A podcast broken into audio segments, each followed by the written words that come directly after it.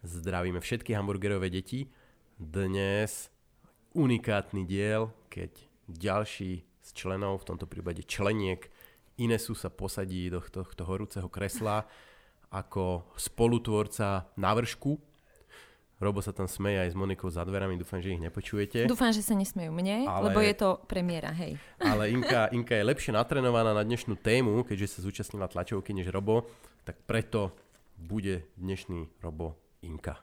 Je to lepšie, Teší nie podľa mňa. Robo Inka. Super. A budeme sa teda baviť o prieskume, o prieskume. Ines si myslím druhýkrát v živote, alebo tretíkrát, myslím, že sme mali jeden o obchodoch. Tretíkrát v živote sme... Aj o polohrubej mzde. Áno, no polohrubá mzda a obchody. Mm-hmm, to Mhm, boli dva mm-hmm. prieskumy, takže to je tretí prieskum v histórii Inesu, ktorý sme si normálne akože zaplatili u agentúry a o jeho výsledkoch vám dnes porozprávame. No a je to teda zdravotníctvo, tvoja téma, ty si naša vlajková loď zdravotníctva. A uh, teda budeme sa rozprávať o tom, že čo hovoria výsledky toho prieskumu. Uh, ide teda celkovo o uh, poskytovanie zdravotnej starostlivosti, aký uh, majú ľudia uh, z toho dojem, či by radi niečo zmenili, alebo by radšej zostali pri tom, ako to funguje dnes. Uh, vráťme sa ale ešte späť k tomu zadaniu prieskumu.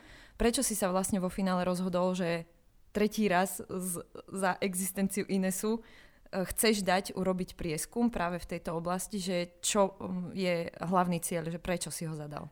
Ja operujem s takou tézou, že v nedalekej budúcnosti sa zdravotníctvo na Slovensku, nielen na Slovensku, všade vo vyspelom svete, začne rozdvojovať. Ja tomu hovorím, že bude dvojkolajné. Mm-hmm. Z toho dôvodu, že za prvé starneme my všetci, teda máme väčšie požiadavky na ten zdravotný systém, viac diagnóz, viac problémov a zároveň aj tá ponuka riešenie je širšia, takže chceme, aby nám ich riešili, uh, riešili lepšie. A viac. A viac. Uh, zároveň starnú lekári, starnú zdravotníci, budú, bude ich menej a ten tlak na zdravotný systém bude uh, oveľa silnejší. No a z tohto dôvodu bude teda prichádzať k tomu procesu rozdvojovania mm. a vysvetlím teda, o čo sa jedná. A jedná sa o to, že pravdepodobne, vzhľadom k tomu, že ten socializovaný pološtátny systém nebude zvládať plniť požiadavky budúcich pacientov, tak tí, ktorí na to budú mať zdroje, a to nemusia byť úplne vyslovene, že horných 10 tisíc, mm-hmm. jednoducho ľudia povedzme s priemernou alebo nadpriemernou mzdou, ale zároveň, z, ktorí nemajú nejaké rozsiahle chronické problémy, ktoré by ich ako finančne vysávali mm-hmm. systematicky, tak začnú hľadať komerčné riešenia. Či už na Slovensku, alebo v blízkom, alebo v ďalekom zahraničí. Potrebuješ nejaké vyšetrenie, nejakú jednoduchú operáciu alebo niečo podobné, vyťahneš stovku, dvestovky, tisícku, tak ako keď ideš si meniť pneumatiky alebo ti opravujú auto. Však v malých prípadoch sa to už deje dnes, že už to není taká rarita, že sa stretneš s kamošom a povie ti, no a išla som radšej tam do tej súkromnej kliniky, lebo viem, že mi tamto vyšetrenie urobia hneď hneď a s príjemným prístupom, ukláňajú, sa ti tam až po zem. Kávu dostaneš. Dostaneš kávu, je tam recepcia. A ako už mnohí ľudia sú jednoducho zvyknutí na takúto úroveň služieb a chcú ich aj zdravotníctve a dokážu si za to zaplatiť, alebo chcú si za to zaplatiť. To bude tá jedna kolaj.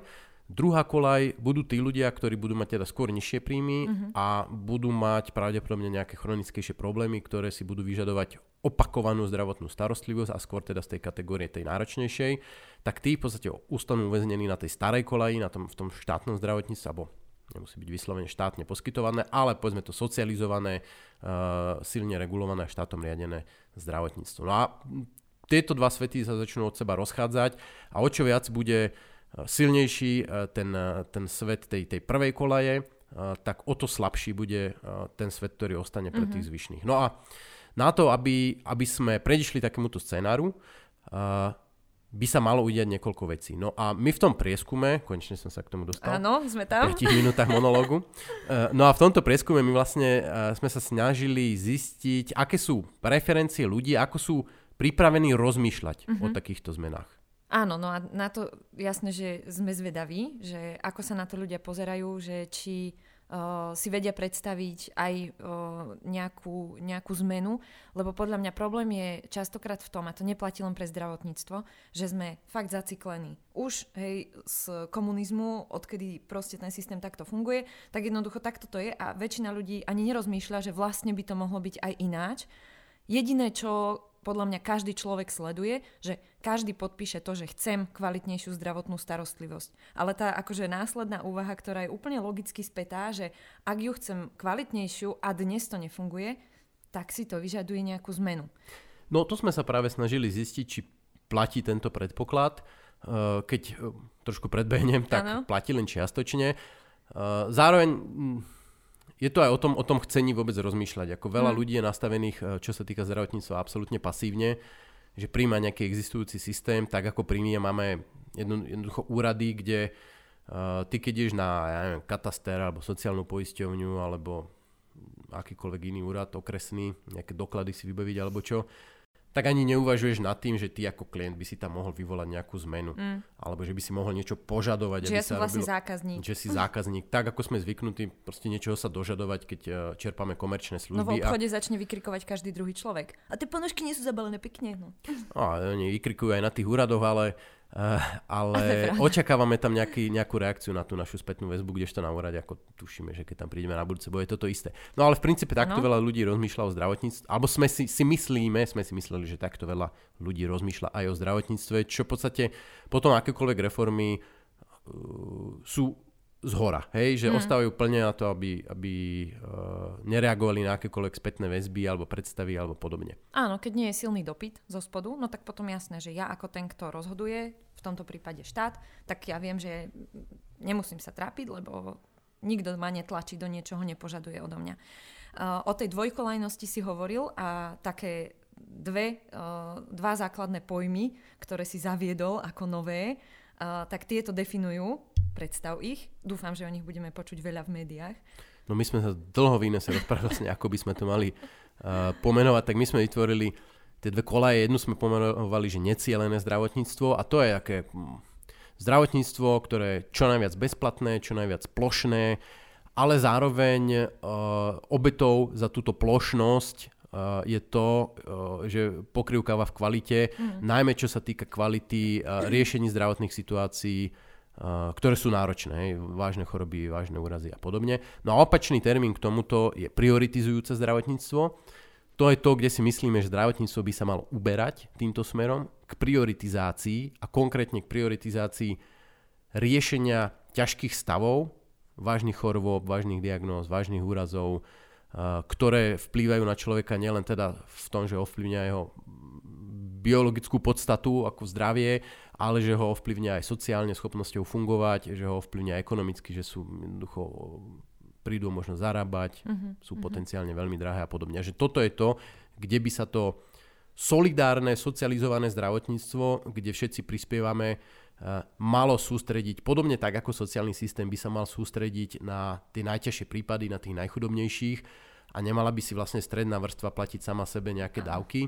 Z jedného tak podobne v zdravotníctve nemá zmysel, aby sme si všetci navzájom platili spotrebu, každodennú spotrebu bežných vecí zdravotníckých v zmysle bolesti brucha, idem pokašľavam, tak idem lekárovi, zlomil som si prst, tak idem, aby mi ho fixli do sadry a podobne, čo sú jednoducho také tie bežné udalosti. Tu ja chcem pripomenúť, mne sa hrozne páčilo jedno tvoje prirovnanie, to už bolo tak dávnejšie, keď si vôbec hovoril o tom, že aj pomenovanie zdravotné poistenie je vlastne milné, lebo ako keby, ty si to, ako si to povedal, že, že ako keby sme sa chceli hladu, poistiť ja proti hladu. Hej, hej, hej. Áno, áno. E, poistenie e, zo svojej podstaty znamená, že napulujem zdroje od veľa ľudí, aby som vykryl nejaké konkrétne, ale limitované riziko že poistujem, ja neviem, aby mi zhorí jeden dom zo 100 tisíc, tak proste 100 tisíc ľudí sa zloží na to, aby zaplatilo ten jeden zhorený dom. Pokiaľ by zhorel každý dom, tak takéto poistenie nemá zmysel. Podobne sa nedá poistiť hlad. Hej? Keby uh, som mal poistku, že uh, vždy, keď som hladný, tak vyťahnem v obchode alebo v reštaurácii nejakú kartičku uh, gurmána a v tej, proti hladu. A v tej, v tej reštaurácii mi proste zadarmo, ako si môžem vybrať zmenu, tak také poistenie nemôže, akýto produkt nemôže fungovať. A to platí aj pre zdravotníctvo, že nazývať, e, preto napríklad pri zuboch, e, napriek tomu, že je to viac menej e, ako dentálne zákroky sú viac menej takmer plne komerčný sektor. Mm, že, to je inak zaujímavé. Je tam nejaké akože pokrytie z toho poistenia, ale tak mizivé, že väčšina ľudí si platí cash pri zuboch.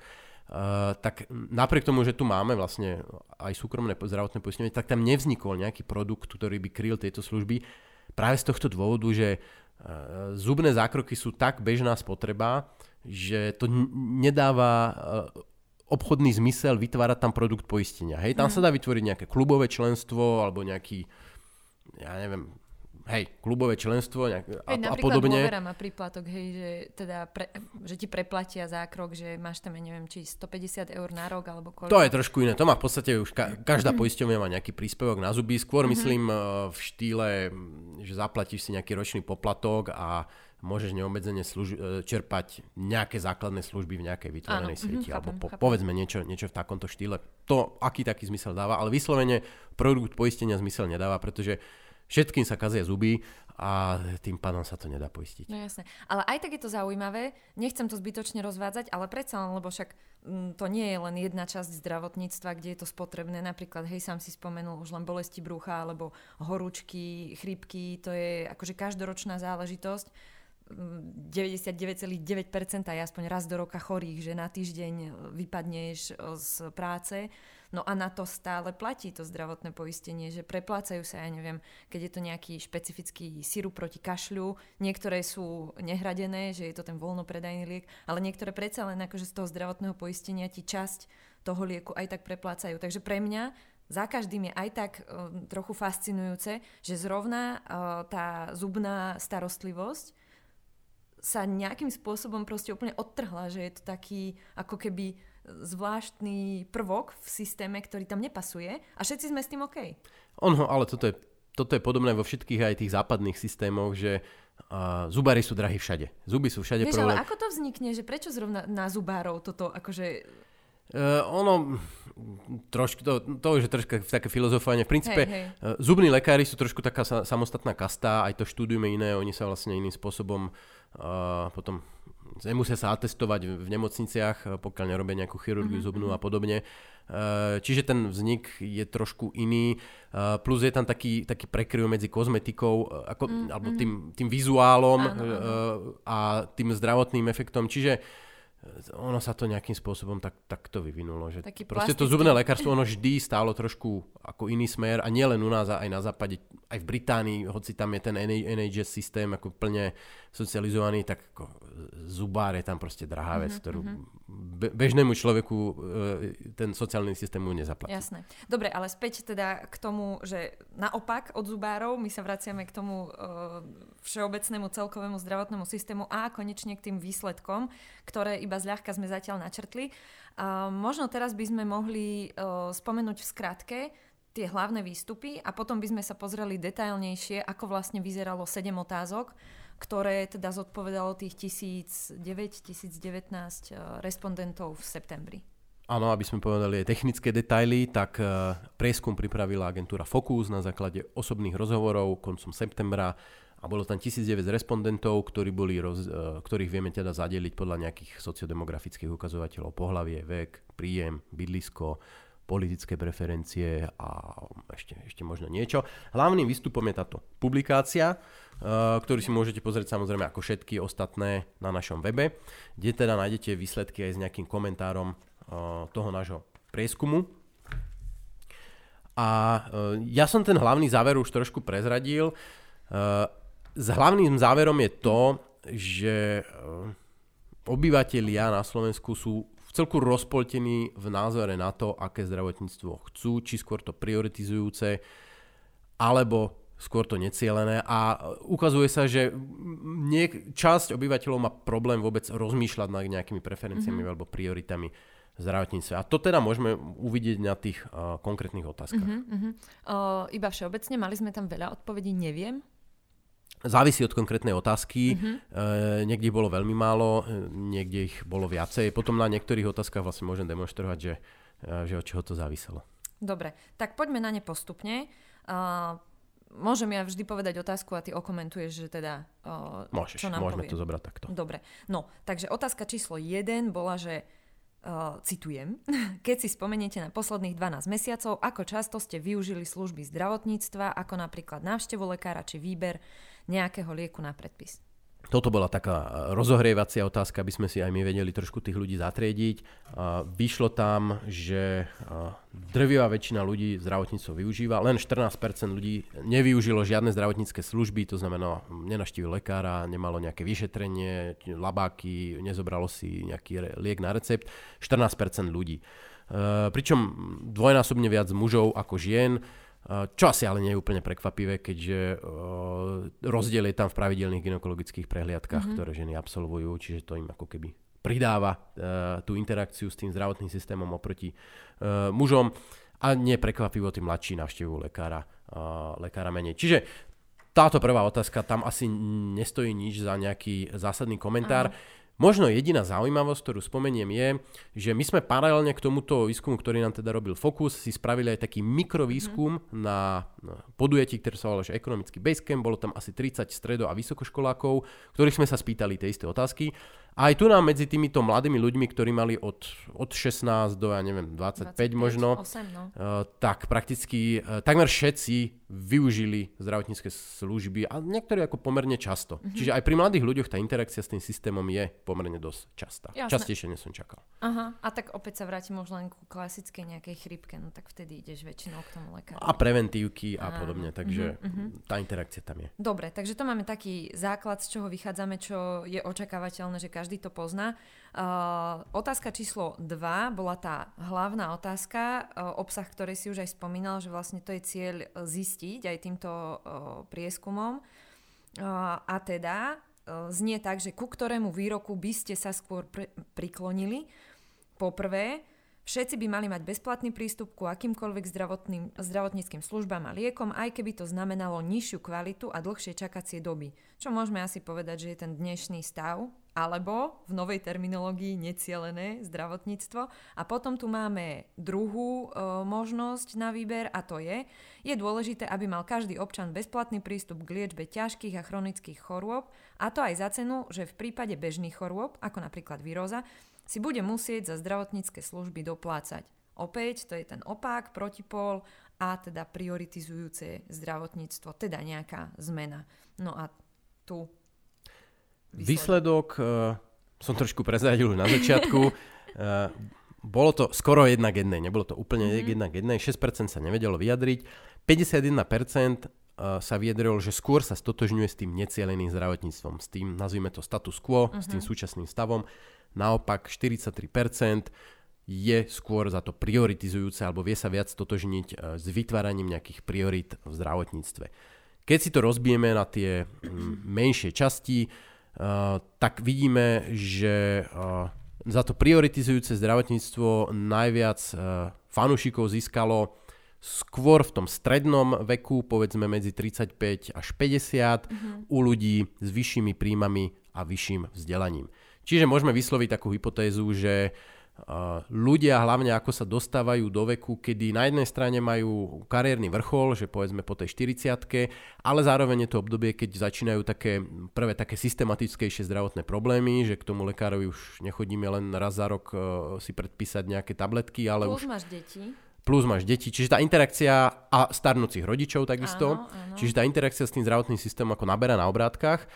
Uh, tak toto je skupina ľudí, kde najvýraznejšie pociťujú, že uh, tá kvalita tých služieb tam, kde by uh, možno chceli, nie je úplne taká a chceli by robiť nejaké zmeny a boli by ochotní napríklad sa jej priplatiť mm-hmm. alebo mhm. niečo podobné.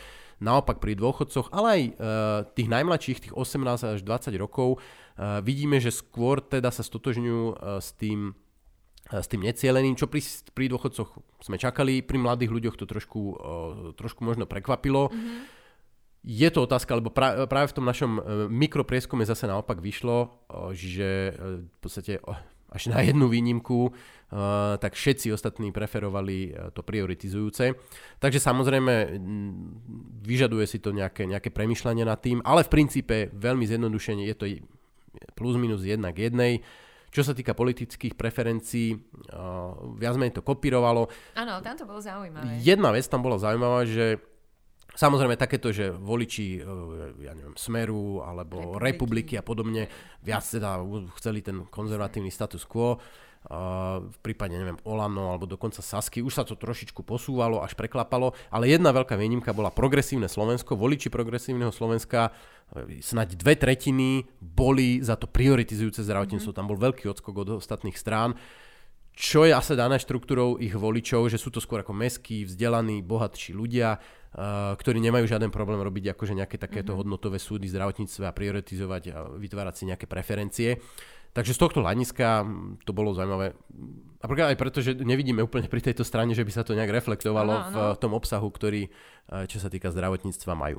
No to je podľa mňa definícia, hej, samozrejme to je na úplne inú diskusiu, na politologickú alebo sociologickú, že ako sa to vyvíja ten názor u voliča treba z progresívneho Slovenska že ako toto vznikne, že no, jednoducho ponuka na Slovensku je slabá, takže vyberáš z toho, čo je, no a zároveň máš názor, ktorý síce tá strana uh, cieľene nepropaguje, ale uh, s inými vecami súhlasíš. Uh, Takže to je tá, tá naša kľúčová otázka. K nej sa ešte na záver vrátime a trochu si to tak rozoberieme, že teda aký je z toho výstup a čo s tým. Tie zvyšné si ešte prejdeme. A teda tretia, ak by ste si mohli vybrať len jedno okamžité zlepšenie pre slovenské zdravotníctvo, ktoré by to bolo? No a tam bolo viacero možností. Tam boli možnosti uh, ako kratšie čakacie doby, vyššia kvalita, nižšie doplatky za lieky a zdravotnícke služby, lepšia informovanosť a menej času stráveného cestovaním. To som vlastne vymenoval všetky. Uh-huh. Uh, tu pomerne jednoznačne s 39% vyhrala kvalita. Uh-huh. Čiže ak by ľudia mohli zmeniť jednu jedinú vec okamžite na slovenskom zdravotníctve, tak, tak 40% ľudí by chcelo vyššiu kvalitu. Mňa to tu inak ale aj tak prekvapí, že ak sa povie zdravotníctvo, tak každý jeden človek je nespokojný s kvalitou, nie? Ale my sme sa pýtali na tú naj, najvec, no. takže uh, pri niektorých iných to vyskočila nejaká iná. Uh-huh, Možno my to práve vnímame cez tú našu bublinu, ako som hovoril, že Môže byť, hej. Uh, tej strednovekovej, strednopríjmovej vrstvy. Áno.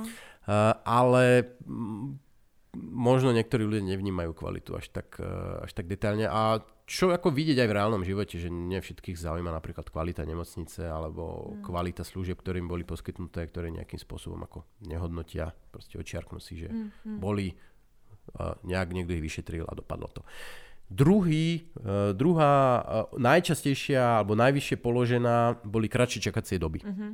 Čiže keď si zrátame tieto dve veci, tak zhruba dve tretiny ľudí by chceli vyššiu kvalitu a kratšie čakacie doby. Čo je vlastne akože veľmi prepojené, že ak mám kvalitnejšiu starostlivosť, to inými slovami podľa mňa v sebe aj trochu zahrňa, že kratšie čakáš, nie?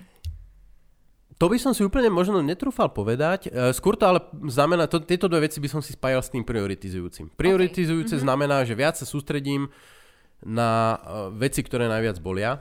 Mm, a to čakanie, zase, no čakanie na, na ošetrenie no? uh, u na nejaké kožne, kožnej s nejakým, proste, že máš krábe, svrbí ma niečo, uh, tak ako možno by sa čakalo viac, ale v princípe čakanie na, ja neviem, pri onkologických ochoreniach by bolo rýchlejšie. Uh, kratšie. Tak. Ano. Takže to, to je to prioritizujúce. Ano. Naopak na opačnej strane vidíme, že mm, nižšie doplatky za lieky a zdravotnícke služby trápili necelých 20% ľudí, čiže tu ten finančný, súčasný finančný aspekt zdravotníctva trápi necelú petinu ľudí. No, trápi.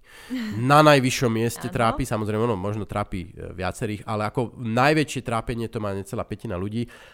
A čo je veľmi zaujímavé, tak e, dochádzanie alebo čas strávený cestovaním so zdravotnou starostlivosťou uh, má ako top zlú položku len necelá desatina ľudí. Čiže napriek tomu, že najmä čo sa týka uh, toho tzv. rušenia nemocníc alebo rušenia niektorých oddelení v rámci chystanej optimalizácie siete nemocníc, uh, kde je to veľké halo, tak ten, ten geografický aspekt trápi relatívne malé množstvo ľudí. Dobre, takže to cestovanie uh, nás ako Slovákov dochádzanie za tou starostlivosťou netrápi nejako urgentne. Uh, poďme na tú ďalšiu otázku, štvorka. Čo z tohto zoznamu by ste boli ochotní najviac akceptovať, ak by to znamenalo, že dostanete lepšiu zdravotnú starostlivosť v prípade rakoviny alebo iného ťažkého ochorenia? Opäť prosím ťa, poďme po tých jednotlivých možnostiach. Tu boli možnosti ako dlhšie cestovanie, dlhšie čakacie doby na bežné vyšetrenie, zavedenie finančnej spolúčasti, vyššie zdravotné odvody, uh, neviem, ale jedna z odpovedí bolo aj nič. Mm-hmm. Nič, uh, nič vyhomu, vyhovuje mi to tak, ako to je teraz. A, toto bola, a, a to bola zároveň najčastejšia odpoveď s, so 43%. Čiže 43% ľudí by nebolo ochotné za vyššiu kvalitu v hmm. kritických situáciách akceptovať nič. To odráža trochu tú hlavnú otázku, že? Áno, áno. To viac menej tak trošku kopíruje uh, tú hlavnú otázku v tom zmysle, že zhruba uh-huh. polovica ľudí minimálne verbálne vyjadrené, samozrejme možno v realite uh, by boli ochotní, ale verbálne vyjadrené do prieskumu pani alebo slečne alebo pánovi, slečnovi, anketárovi, tak povedali, že nič z týchto vecí by neboli ochotní obetovať za to, aby Áno. mali vyššiu kvalitu v kritických situáciách. Uh-huh. O, čo tam bolo potom o, najvyššie? Tu máme dlhšie cestovanie. Áno, dlhšie cestovanie, o, zhruba 15% ľudí, dlhšie čakacie doby, finančná spolúčasť, e, to bolo konkrétne 11% ľudí, čiže 11% ľudí si vie predstaviť finančnú spolúčasť v prípade toho, že by za to dostali kvalitnejšiu liečbu v, vo vážnejších situáciách. A čo je zaujímavé, hneď vedľa je porovnanie so zdravotnými odvodmi, mm-hmm. 8% ľudí by bolo ochotnejších zaplatiť vyššie zdravotné odvody. Čiže o niečo viac ľudí je ochotných uh, mať priamu finančnú spolúčasť, než vyššie zdravotné odvody. Aha, aha, zaujímavé. Opäť podľa mňa to zase sa viaže k tomu, že máme tu celé roky zavedené to, že ak sa nejakým spôsobom financuje zdravotníctvo a hradí sa tá zdravotná starostlivosť, tak je to cez poistenie, cez odvody. Že to je podľa mňa v tom dosť taká zotrvačnosť. Že tiež je to len akože úvaha bez toho, aby som bola sociológ, ale myslím si, že toto by mohlo dosť uh, korelovať. Áno, zase z tých demografických ukazovateľov mm-hmm. viac menej to kopíruje v zmysle vek, príjem mm-hmm. a podobne, že tá ochota. Uh, čo je možno také zaujímavejšie, že uh, napríklad tú finančnú spolúčasť sú najviac ochotní PSK, zase prvé PSK, Saska, neprekvapujúco, ale napríklad aj KDH. Aha. Čo mňa teda trošku, trošku prekvapilo, lebo ano. na rozdiel od PSK, Sasky, kde ten demografický profil voličov je bohatší, vzdelanejší, meskí ľudia. V prípade KDH to úplne neplatí, napriek tomu bola tam relatívne vyššia e, ochota priplatiť si za kvalitnejšie služby. Naopak v prípade republiky to bolo presne nula mm. odpovedí, čo sa týka ochoty priplatiť. Tiež neprekvapivo, že? Dobre, piata otázka. Ak by ste mali z nasledujúcich častí zdravotníckej starostlivosti vybrať jednu, ktorá by za každých okolností mala byť bez poplatkov, teda poskytovaná zdarma, ktorá by to bola? A teraz máme, že návšteva všeobecného lekára, nie zle, áno, hej návšteva špecialistu, nemocničná liečba alebo teda hospitalizácia, návšteva pohotovosti, bežné lieky ako proti horúčke, inovatívne lieky a vážne choroby, takéto kontra, potom lekárske pomôcky, ako napríklad ortopedické alebo načúvacie prístroje. No a posledná zase kategória, neviem. Poďme na výsledky. Táto otázka, teda ju ešte radšej zopakujem, že čo by za každých okolností uh-huh. malo byť bez poplatkov. Uh-huh. Oproti tým predchádzajúcim bola e, tá škála tých odpovedí tak pestrofarebnejšia, nebola mm-hmm. tam úplne dominantné, e, dominantný jeden výsledok. Ja minimálne teda, ak to budete sledovať na videu, tak ja tam tie grafy, keď nebudem lenivý, hodím, ale však kľudne môžete si potom pozrieť našej publikácii alebo na stránke v tlačovej správe alebo na Facebooku, alebo kade tade. Každopádne... Alebo príďte. A, to zase nie. Každopádne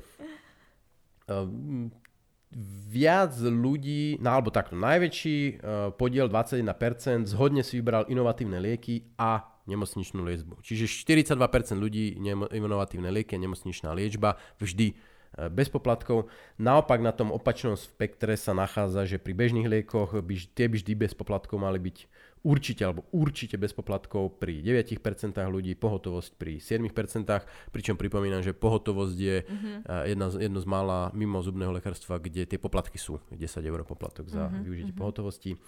A pri zdravotníckých pomockách dokonca len 6% si myslí, že by vždy mali byť bez poplatkov. Takže tuto trošku to nahráva tomu scenáru uh, toho prioritizujúceho zdravotníctva, uh-huh. keďže skôr ako tie inovatívne lieky a nemocničná liečba, bereme, že je to ako keby tá, tá, tá vážna vec. Uh-huh, uh-huh. Tu je ale zase treba dôležité povedať, že takéto delenie s poplatkom a bez poplatku nie je ani tak o tom, že toto je lacná vec, toto je drahá vec, lebo vezmeme si hm, ja neviem, plienky typicky, uh-huh. nie pre deti, ale teda pre dospelých. Uh, sú položka, ktorá stojí pár centov, je to ako primitívna vec. Zároveň ale tá spotreba môže dosahovať e, mnoho stoviek kusov ročne. No. A vtedy sa to stáva ako už pomerne významne Jasne. ekonomicky zaťažujúce. Takže tu Však sa skôr nič tu... aj pre deti, no čo donesieš ako darček, keď máš kamošku, ktorý sa narodilo dieťa, tak donesieš hryzátko a plienky, lebo vieš, že Áno, ale pri treba. deťoch uh, teda je veľmi dobrý predpoklad, že to má jasne daný koniec niekde v budúcnosti, áno, nie tak vzdialenej. Áno, áno. Kdežto pri tých dospelých uh, to väčšinou je vlastne trvalá vec. Jasne. A preto skôr tu hovoríme o nejakých uh, limitoch alebo nejakých hraniciach mm-hmm. spolúčasti. To znamená, že tá bežná spotreba je nie vyjadrená v typoch materiálu, ale vyjadrená skôr v sume, ktorá sa na to minie. Čiže mm. uh, vymyslím si číslo, ale aj na západe sa bežne jedná o rádovo stovky eur ročne, čiže povedzme, ja neviem, do 100 eur ročne, uh, lieky a zdravotnícky materiál je preplácaný pacientom, nad 100 eur preberá túto zodpovednosť poisťovňa práve z viacerých, aby tam boli zabudované tie motivácie, neplitvať v tej spotrebe, to znamená pri každej príležitosti si zoberiem ten acylpirín, aj keď ich mám doma už mhm. nastakovaných 10 a zoberiem si proste alebo minie sa XY odve, obvezov a podobne, ono sa tu potom aj všelijak bokom e, bokom schraňuje. Takže aby, aby neprichádzalo k takýmto motiváciám na plitvanie, tak je tam nejaká hranica a od istého momentu, keď už by to mohlo byť ekonomicky zaťažujúce, tak vlastne sa to stáva predmetom toho zdravotného mhm. poistenia. Mm-hmm. K tomuto sa potom chcem, prepáčiť na sekundu, že k tomuto sa uh, ešte chcem vrátiť aj na záver, lebo toto už vlastne ako keby tak napovedá nejakú možnosť toho uh, inak nastaveného systému, nejakého iného riešenia, ktoré by nám pomohlo dôjsť k tej vyššej kvalite. No ale poďme ďalej. Uh, mali sme tam ešte niečo, alebo... Mali sme tam šiestú otázku. To, to áno, ešte som myslela na tú piatu. Dobre, takže šiesta tá bude vlastne taká akoby obrátená a znie naopak, pri ktorej z nasledujúcich častí zdravotníckej starostlivosti pripúšťate poplatky, kde by vám to najmenej prekážalo. A opäť vlastne ten zoznam máme identický. Je to to isté, je to to isté. Je to vlastne zrkadlovo obrátená otázka oproti tej peťke. Uh-huh. Uh, tu je najzaujímavejší uh, práve percento odpovedí neviem. V prípade tejto otázky je percent odpovedí, neviem, 12%, mm. kdežto v tej pôvodnej, zrkadlovo otočenej, to boli len 3%. Mm. Čo, kde sa práve pekne ukazuje, že Psychológia. ľudia sú veľmi, veľmi jednoducho vedia rozmýšľať nad tým, kde by nechceli Áno. poplatky, ale rozmýšľať nad tým, kde by si vedeli predstaviť poplatky, tak oveľa viac boli. Čiže túto vlastne štvornásobný počet ľudí uh, oproti tej predchádzajúcej otázke odpovedal neviem. Ale inak, keď sa pozrieme, e, pozrieme na tie výsledky, tak plus minus to sedí e, otočené zrkadlovo. E, to znamená, najviac ľudí si vie predstaviť poplatky pri pohotovosti, kde ako sme spomínali už pomerne dávno existujú, prípadne pri lekárskych pomôckach, ale dokonca aj návšteve všeobecného lekára. Naopak v prípade hospitalizácie špecialistov alebo inovatívnych liekov to percento ľudí, ktorých si vedia predstaviť poplatky, je pomerne nízke, 3, 4, 5 Uh-huh, uh-huh. Uh, stojí tu za zmienku nejaká opäť tá demografia uh, z pohľadu týchto dvoch otázok? Uh, opäť je, bolo to, bola to viac menej kopia tých, uh, tých predchádzajúcich uh, demografických uh-huh. štruktúr. Opäť platí. I keď ani, tuto, tuto tá demografia ani nemôže hrať nejakú významnú rolu, lebo my sa nepýtame, že ochota áno alebo nie, skôr, skôr o tom rozvrstvení. Uh-huh. A akože aj bohatší, aj chudobnejší človek má asi väčší problém s tým, aby boli inovatívne lieky za poplatky, uh-huh. než so samotnou myšlienkou poplatkov. Takže z tohto jasné. pohľadu tú demografiu sme ani nejak veľmi nerozoberali. Jasné, jasné. No dobre, prichádzame do finále. Uh, magické číslo 7. Uh, a teraz to príde. Koľko eur by ste boli ochotní si pravidelne platiť každý mesiac, aby ste v prípade, keď to budete potrebovať, získali výhody v podobe kratších čakacích dôb na vyšetrenie, lepšieho výberu lekárov a konzultácií, či preplatenia niektorých zdravotníckých služieb, za ktoré je potrebné si doplácať. No, tu sme sa viac menej priamo alebo nepriamo pýtali na niečo, s čím sa operuje v diskusii ako pripoistenie, príplatok za nadštandard a podobne. Nárok pacienta. Mm, No, nárok pacienta je Akože, trošku iný máš termín. nárok, tak potom akože tá druhá Áno, časť je aj takto. príplatok. Nárok a vlastne nad, nadnárok uh, priplatený. Hej, hej, hej. Pravda. Uh, kde samozrejme nemusí to byť len vo forme pripoistenia, ako som spomínal, môžu to byť nejaké, nazvime to členstvo v nejakej sieti, klubové poplatky, alebo jednoducho pravidelné mesačné výdavky na poplatky, ktoré priamo zaplatím za nejakú službu lekárovi. Dôležitá je tu tá pravidelnosť. Bavíme sa o tom, mm. že pravidelne misa, mesačne platiť nejakú sumu. My sme si to rozvrstvili vlastne do nič, do 25 eur, do 50 a nad 50 eur za mesiac. A odpovede sú, že dve tretiny, 67%, uh, nevie, eh, teda pardon, nebolo by ochotných si nič platiť naviac. Uh-huh. Čiže pre dve tretiny uh, jednoducho táto predstava pravidelného si priplácania z peňaženky na nejakú takúto uh, nadslužbu uh, nie je predstaviteľná. No a tá zvyšná necelá tretina, lebo bolo tam aj niekoľko odpovedí, neviem, uh, si to predstaviť vie, pričom drvia väčšina to vidí na maximálne 25 eur za mesiac, uh, 3% do 50 eur, ale 0,6% si vie predstaviť, že viac ako 50 eur za mesiac. Mhm. Tam bolo zaujímavé opäť to síce nereprezentatívne spektrum na tom našom ekonomickom basecampe tých o, mladých ľudí, stredoškoláci, vysokoškoláci, že tam mám pocit, že viackrát zazneli vyššie sumy, hoci sú to vlastne No hlavne, hlavne väčšina, áno, hlavne väčšina tam deklarovala, že sú, uh, vedia si predstaviť eh, priplácať za vyššiu kvalitu a lepšiu dostupnosť.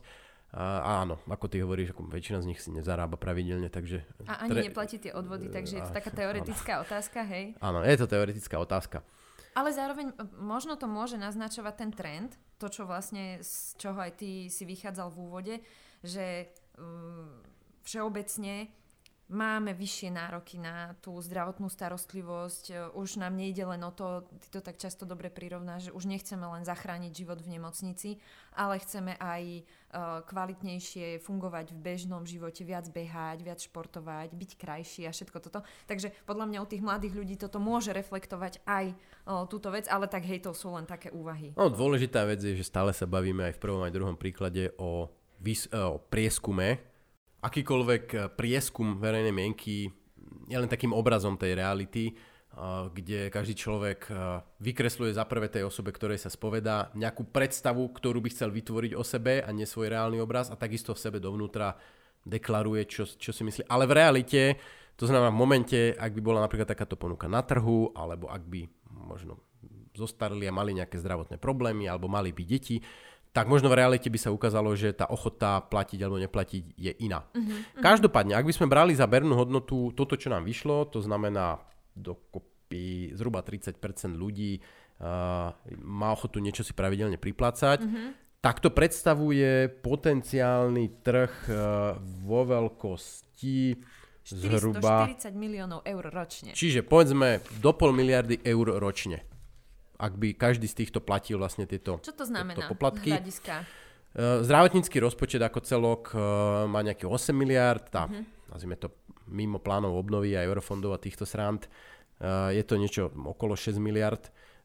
Takže je to necelých 10% zdravotníckého rozpočtu, čiže nie je nejaká zásadná suma. Na strane druhej uh, dosť veľká suma na to, aby sa to prejavilo v tom zdravotníctve. Hlavne by to boli cielené peniaze, ktoré by priamo tiekli Na do, do z- služby. vytvárania a zlepšovania konkrétnych služieb.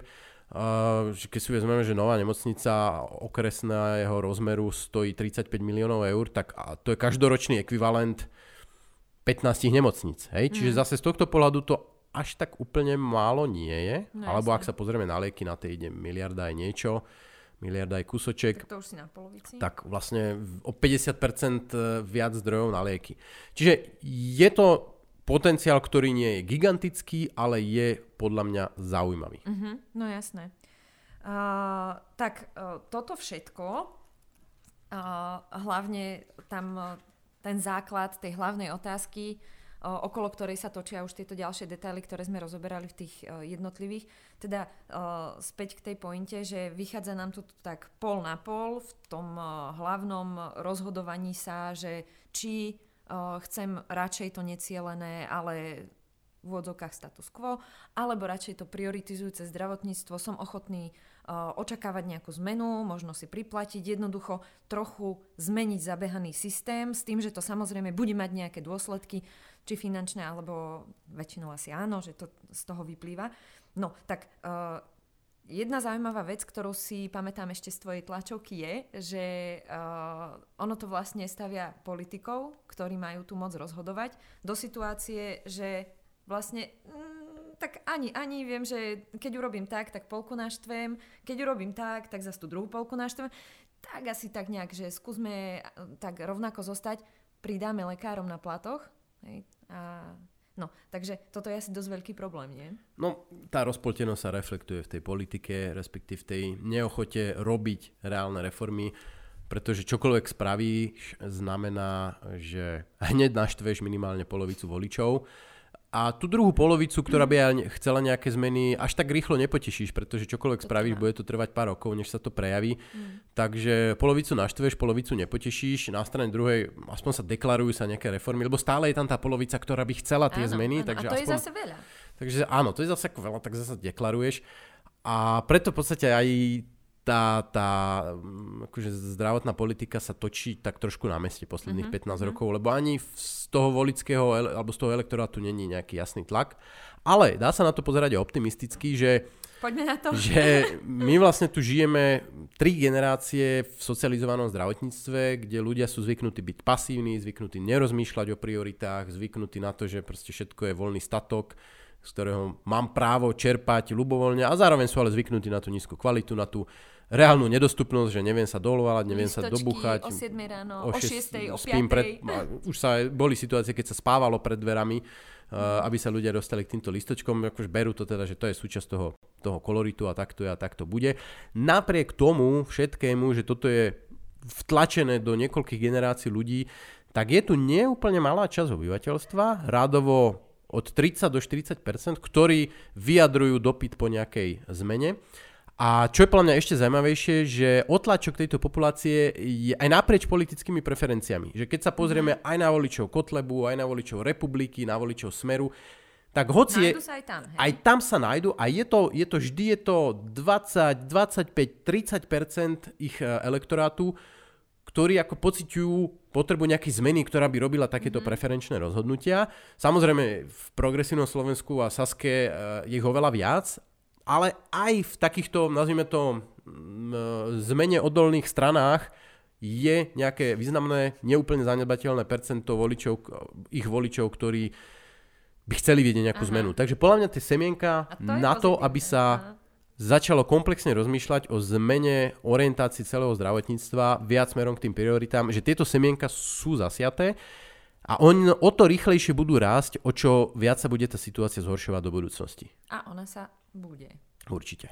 To poprvé, hej, a áno, no, že keď už teraz je no, častokrát naozaj problém, že aj bežné vyšetrenie, ja neviem, naozaj, že bežná uh, kožná, opäť použijem ten príklad, že áno, nemáš nejaké vážne kožné ochorenie alebo komplikovanejšie, že je to nejaká um, bežná vec typu, že a robí sa mi tuto, možno je to alergia od zimy alebo ja neviem, aj tak tam čakáš proste, ak sa chceš niekde objednať a to už je tá výnimka a tak ďalej. Takže jasné, že toto už je a bude to prichádzať.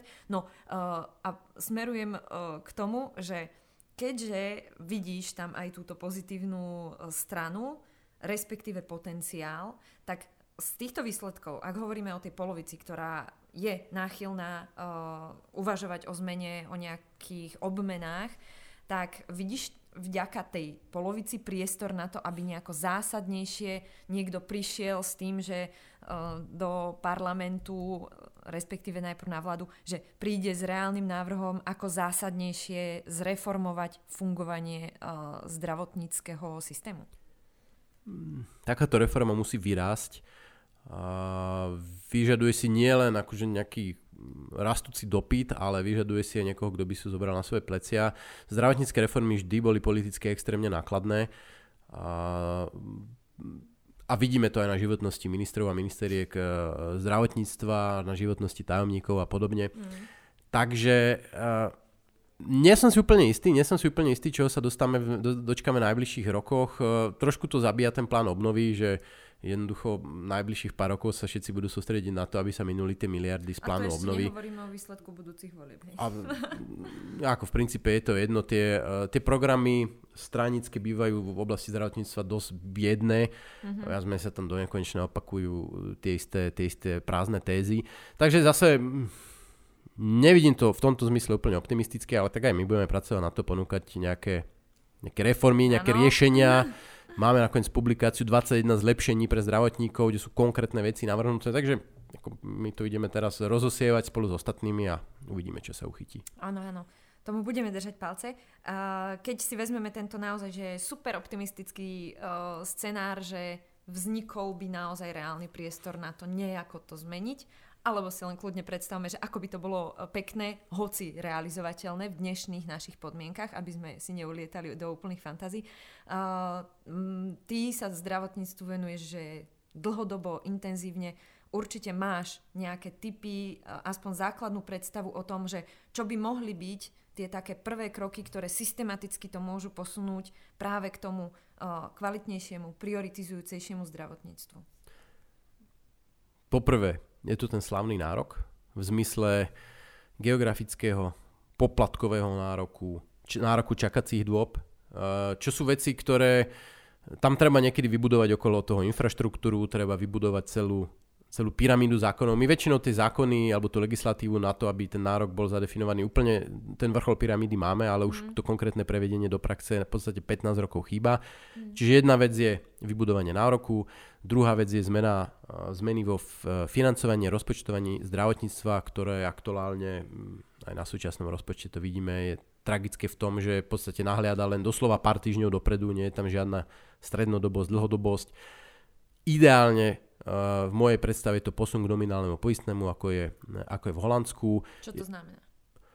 No vieš, to radšej nebudem rozoberať priamo Dobre. túto, lebo to Dá môžeme... Dá sa jedno vetou, aspoň základný rozdiel oproti tomu uh, poistnému. Dá sa, áno. Jedno vetou je to, že my v súčasnosti nemáme poistné, máme daňový, v podstate daňový áno. systém. Uh, nominálne poistné je jedna platba platená každým. Áno. To znamená, že zdravotné poistenie stojí, vymyslím si, 100 eur mesačne. Okay. Uh, a pre tých, čo to, na to nemajú, tak to nejakým spôsobom dotuje štát. Čiže je z toho reálny produkt, má to nejaké výhody, má to nejaké nevýhody, o ktorých sa určite niekedy pobavíme, Áno. ale nie dnes. Dáme si do poznámky. Uh, čiže táto zmena väčšie, uh, potom, potom je to tisíc a jedna zmien, napríklad uh, v prípade spomínaných zdravotníkov, zmena kompetencií, vytvorenie rôznych mm-hmm. kategórií, iný prístup k elektronizácii. K tomu máme dve ines eh, na dnes, eh, práve o tejto publikácii a je tam veľa, veľa tých uh, možností vymenovaných, takže to odporúčam. Ja to tam možno aj niekde do tých okienok uh, prilepím, práve tie videá. Sú to zmeny na úrovni nemocníc, odštatnenie, štartovací kapitál, zmeny vzdelávania a tak ďalej a tak ďalej. No, Čiže je tam toho, je tam, ono, problém je, že, alebo nie problém, vlastnosť je, že ťažko sa mení jeden jeden diel skladačky, mm. že zmením toto, on zo sebou ťaha celý, celý zvyšok všetkých ďalších dielikov. Čiže ty v podstate, preto je to také ťažké urobiť. Preto, je, preto jediná reforma za posledných 15 rokov bola v liekovej politike, ktorá stojí tak trošku samostatne. Uh, pretože ty nemôžeš zmeniť jednu vec, ty, ty musíš zmeniť celú kaskádu veci a to je mhm. extrémne politicky náročné, manažersky náročné, do aj nejakej miery aj finančne náročné, keď tie financie tu nie sú ten najväčší problém. Uh-huh, uh-huh. Dobre. No, uh, keď sa rozprávame o nejakých zmenách, o dodatočnej platbe, ochote priplatiť si, ono to všetko, uh, tieto zmeny ku vyššej kvalite logicky so sebou nesú väčší náklad a teda vyššie platby, keď to úplne že zjednoduším, či už teraz je toto klasické povinné uh, zdravotné poistenie alebo nejaký príplatok za konkrétne ošetrenie, výkon a tak ďalej, tak ďalej tak podľa mňa toto dovedie uh, veľmi veľa ľudí k otázke, aha, no fajn, vy, čo zarábate priemernú, nadpriemernú mzdu, a to už nehovoriac o nejakej tej špičke, hej, desiatich najlepšie zarábajúcich uh, alebo s najvyššími príjmami uh, ľudí, čo tí uh, nešťastníci, ktorí proste majú nízky príjem zo zlého socioekonomického prostredia, oni opäť na to najviac doplatia. Podľa mňa takéto nastavenie v hlavách ľudí máme opäť, hej, vychádzajúc z histórie a tak ďalej, tak ďalej, že podľa mňa toto vznikne v ľuďoch ako obava, má opodstatnenie. Ak by sme sa bavili o nas- nasmerovaní k tomu prioritizujúcemu zdravotníctvu. No, ono by to nastalo aj bez toho nasmerovania, pretože ak by nám to aj ostalo takéto necielené zdravotníctvo plošné, vo výsledku tá praktická dostupnosť zdravotnej starostlivosti bude klesať. Bez ohľadu na to, že my budeme mať papierový nárok na bezpoplatkové vyšetrenie a lieky a, a operácie a hospitalizácie po celom Slovensku v tých 100 nemocniciach, ktoré tu sú, v realite tá dostupnosť bude obmedzená extrémnymi čakacími dobami, a bude obmedzená eh, administratívne, neformálne v zmysle, že napríklad nezoženiete špecialistu, ktorý by vás prijal mm. do svojich radov na svoju súpisku, tak povediac, že sa nedovoláte, nezískate termín, eh, nebudete zaradení do poradia a podobne. Čo vidíme už dnes, akože to, áno, to, to si áno. netreba vymýšľať. To a sú to veci... sa nebavíme len o tých vážnych ochoreniach, čo už celé dlhé roky vieme, hej, že a screening, alebo teda už keď je niekomu diagnostikovaná treba z rakovina, tak teraz je tam čakanie na ďalšie vyšetrenie, ktoré je kľúčové pre toho človeka, každý deň hrá rolu, tak aj tak je tam, že 3 mesiace. A to sa deje, že beží. No a práve o tom je tá prioritizácia, že uh, triviálne problémy, samozrejme treba tam nejaký triediaci systém, ktorý identifikuje triviálnosť a netriviálnosť, mm. ale triviálne problémy uh, buď si počkajú, alebo si zaplatia a naopak tie vážne problémy budú proste sedieť v tých zdravotníckých rýchlovlakoch, ktorí budú posúvať tým systémom. Mm-hmm. Pretože ten momentálny systém je, že uh, závažnosť sa formálne nerieši, niekedy sa rieši na úrovni konkrétnych lekárov, že ako tí proste na základe svojho medicínskeho rozhodnutia mm. vedia niektorých pacientov posunúť, niektorých nie, ale je to skôr akože individuálna vec, ten systém to nejakým spôsobom nerieši a uh, proste onkologického pacienta o vyšetrení môže pohode predbehnúť človek s nejakou trivialitou alebo ten, ktorý má proste širšie ramena a vie sa lepšie zabúchať na tie dvere alebo vyťahnuť telefón a zavolať kamarátovi. Takže práve ono je to skôr naopak, že pokiaľ ten súčasný systém bude fungovať ďalej, tak práve tie sociálne najnižšie skupiny budú mať ten prístup k zdravotnej starostlivosti najhorší. Naopak, pokiaľ sa podarí vytvoriť nejakú synergiu medzi, eh, nazvime to, tým, tými komerčnými riešeniami za príplatok a tým uh, socializovaným, solidárnym zdravotným systémom, tak z toho môžu profitovať obidve strany. Lebo trochu odľahčíš ty, čo si to platíš aj individuálne, trochu odľahčíš ten eh, štátny, štátom hradený balík peniazí. Áno, áno, odľahčíš ten, aj tú infraštruktúru, ale vlastne pomôžeš zainvestovať do tej infraštruktúry a tie riešenia, uh-huh. ktoré vzniknú na komerčnej úrovni, sa budú dať aplikovať aj na tej solidárnej úrovni. Uh-huh pokiaľ nejaký lekár si vybuduje e, kvôli príplatkovým pacientom e, vlastný systém objednávania, teraz veľmi zjednodušujem, ale použijeme to ako príklad, tak tento systém sa dá potom aplikovať na všetkých jeho pacientov. Čiže no, uh, môže tam byť, ak sa hovorí, nejaký spillover efekt v tom zmysle, že ten systém bude efektívnejší, bude viac naškalovaný a dokáže produkovať viac, čím v princípe zlacní. Je to, Môžeme to porovnať v zmysle Formuly 1, že uh, proste tie miliónové autá a motory vo Formule 1 uh, pomáhajú vlastne posúvať aj tie ľudové autička, že proste za pár rokov no, ten pokrok z formuly a z tých drahých automobilov mm. pretečie aj vlastne do toho, aby z toho mali užitok aj tí ľudia, ktorí si kupujú tie najlasnejšie auta. Áno, áno, áno. Dobre, tomuto by som ja veľmi chcela veriť a strašne tomu fandím, aby sa toto mohlo udiať čo najskôr, lebo naozaj je to akútna, pálčivá vec. Otázka životov nás všetkých, keď to akože úplne preženiem. Ale predsa len vo mne aj tak zostáva obava, že v tej našej spoločnosti, ako tu my fungujeme, aké máme zvyky z minulosti a všetko to, čo v nás stále je, a, tak že aj tak zostane ten pocit, že dobré, ak prichádza na nejakú zmenu v poskytovaní zdravotnej starostlivosti z pohľadu ľudí, ktorí sú nižšie príjmoví alebo z horších sociálnych skupín, podmienok, že tam prevládne veľmi silné to také akože solidárne alebo že rovnostárske skôr, tak, že aj tak z toho budú mať benefit len tí bohatí. A čo my? Že aj tak to bude celé na nič, že nechcem zmenu. A že... Mm, príde, príde ten všeobecný uh, spoločenský pocit k tomu, že veď na hovno to bolo celé roky, veď až taká katastrofa to nie je. žijeme, žili sme a žiť budeme, tak síce je to trochu na hovno, ale máme to aspoň na hovno rovnako všetci. Nebojíš sa tohto? Povedal škaredé slovo. uh, je to samozrejme možné. Vidíme po svete krajiny, ktoré sa dostali do ekonomickej slepej uličky a nevedia sa z nej dostať, opakujú neustále a neustále dookola tú istú chybu. Venezueli až po neviem koho. Čiže áno, môže sa to stať, že sa nedokážeme nejakým spôsobom z toho vymotať, ale ja si myslím, že, že ten tlak tu na to bude. Že ten tlak tu na to bude, pretože budeme mať príklady z okolia a ak na Slovensku nič nezmeníme, stále tu budú susedné krajiny, alebo ja neviem, hoci aj Ázia. Akože mm. nie je problém už dnes zaletieť si za nejakým zdravotným výkonom do Tajska, za kvalitným zdravotným výkonom, bežne sa to robí. Kopec e, chodí sa rodiť do Českej republiky, zuby si dávame robiť v Polsku, v Maďarsku. Takže ako mm. tento, minimálne tento turizmus bude rásť a donúti ľudí nejakým spôsobom rozmýšľať nad tým, že prečo takéto služby vlastne nemôžeme mať aj u nás. Mm-hmm. Ale vlastne ukončíme to optimisticky, vrátim sa k tomu výsledku, veď nakoniec 50% ľudí deklaruje, že uh, nad týmto nie, že chce rozmýšľať, ale že toto by chceli. Ako som povedal, nezanedbateľná časť, rádovo desiatky percent ľudí aj na základe nášho prieskumu, o ktorom si môžete ešte raz prečítať v tejto publikácii, tak uh, takýmto spôsobom rozmýšľa. Takže toto nie je úplne mŕtva téma na Slovensku.